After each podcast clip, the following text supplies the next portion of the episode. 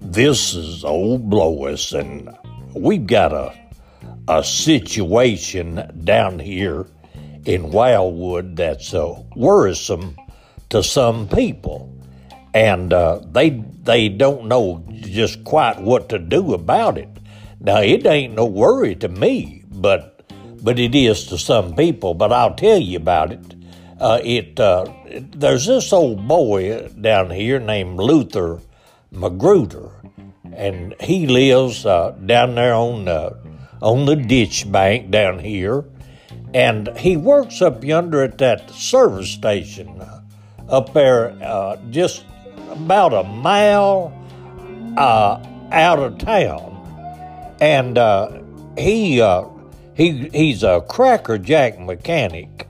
You know, everybody says so, and if you're having any car trouble you can go in there and he'll help you.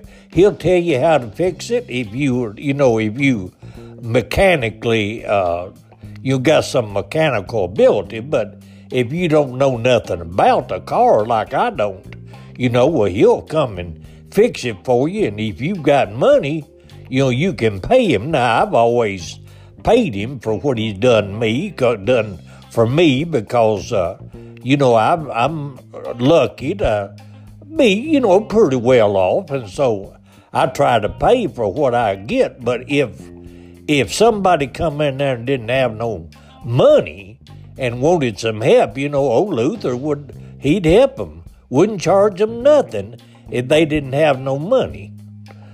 Well, uh, somebody uh, he got a call up there from uh, this man down there that worked down there at the cotton gin and uh, he told uh, Luther, he said, uh, Luther, there's a, a girl down here in the car that's smoking. Uh, the car smoking, that is. The girl don't, wasn't smoking, I don't guess, but the car was smoking.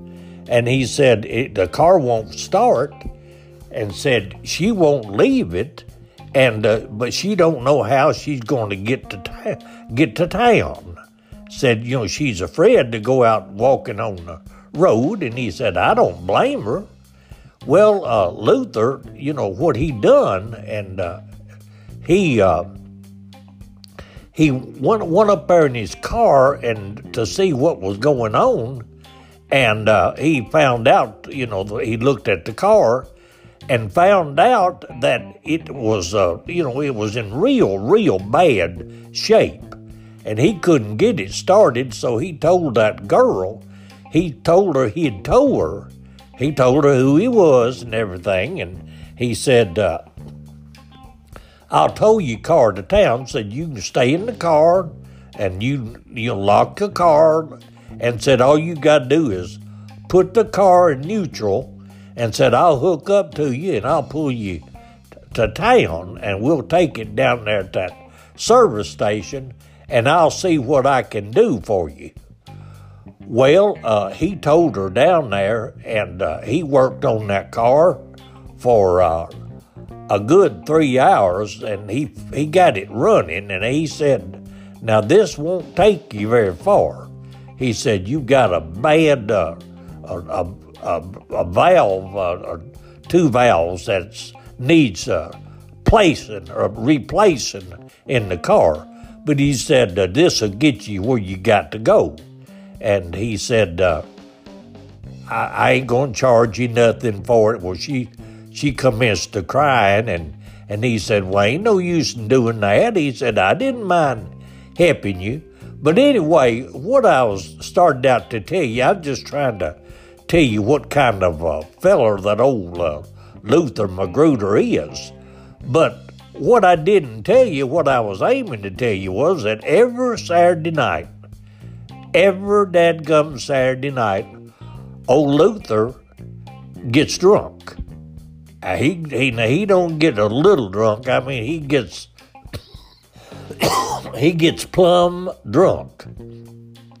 Now he don't bother nobody, but he goes up there to town and he's got him a skillet. I don't know where he got that skillet, but he'll go down there and in the middle of the street, I mean, right in the middle of the town square, and he commenced to beating on that skillet and singing. And of course, he can't sing, but he don't he don't know it, you know, when he's been drinking that way. But he'll beat on that tin pan and uh, and sang at the top of his voice, and uh, so the police come down there and they arrest him and take him in. And I remember, you know, last uh, about two weeks ago, police took, uh, arrested old Luther Magruder and took him to the station. And they said, Now, Luther, we don't want to hold you. We don't want to keep you in jail.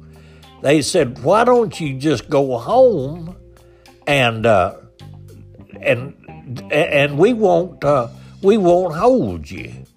And so they took him home. You know, he lives right down here on this ditch bank about a mile from town. And so they took him home and let him out.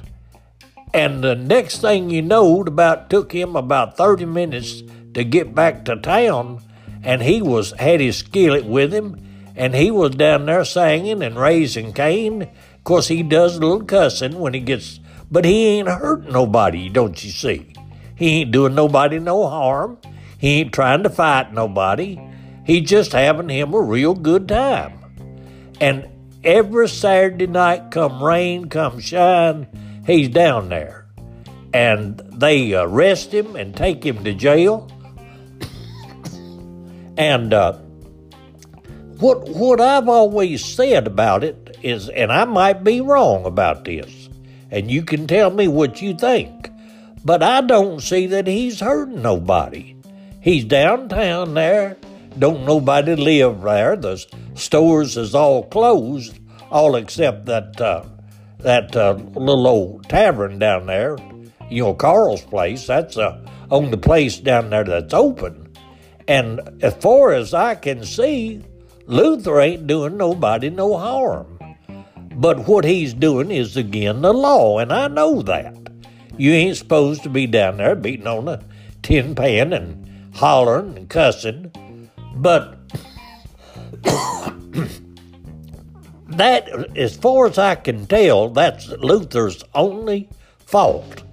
And what I have said and what I have told the policeman down there, the sheriff, I've told him he just ought to leave Luther alone. I said, he's going to do that. And uh, just leave him alone. I said, directly he'll get, he'll go to sleep and then next day he'll be all right. He'll be done sobered up, and he ain't doing nobody no harm. But they don't see it that way, and every time he comes down there, they arrest him and take him in and, and put him in jail. And it ain't it's just costing people money to to take care of him. And he ain't doing nobody no harm, while Luther wouldn't hurt nobody in the world, drunk or sober. So anyway, that's a, that's what I wanted to tell you about, and that's the situation down here. And I wish there was some something that I could do to you know to help old Luther, but I can't. I can't. I've talked to him about it, and uh, he he always has told me. He said, "Oh, I'll I'll quit that." He said, "I know that. I'll just quit. I'll just quit."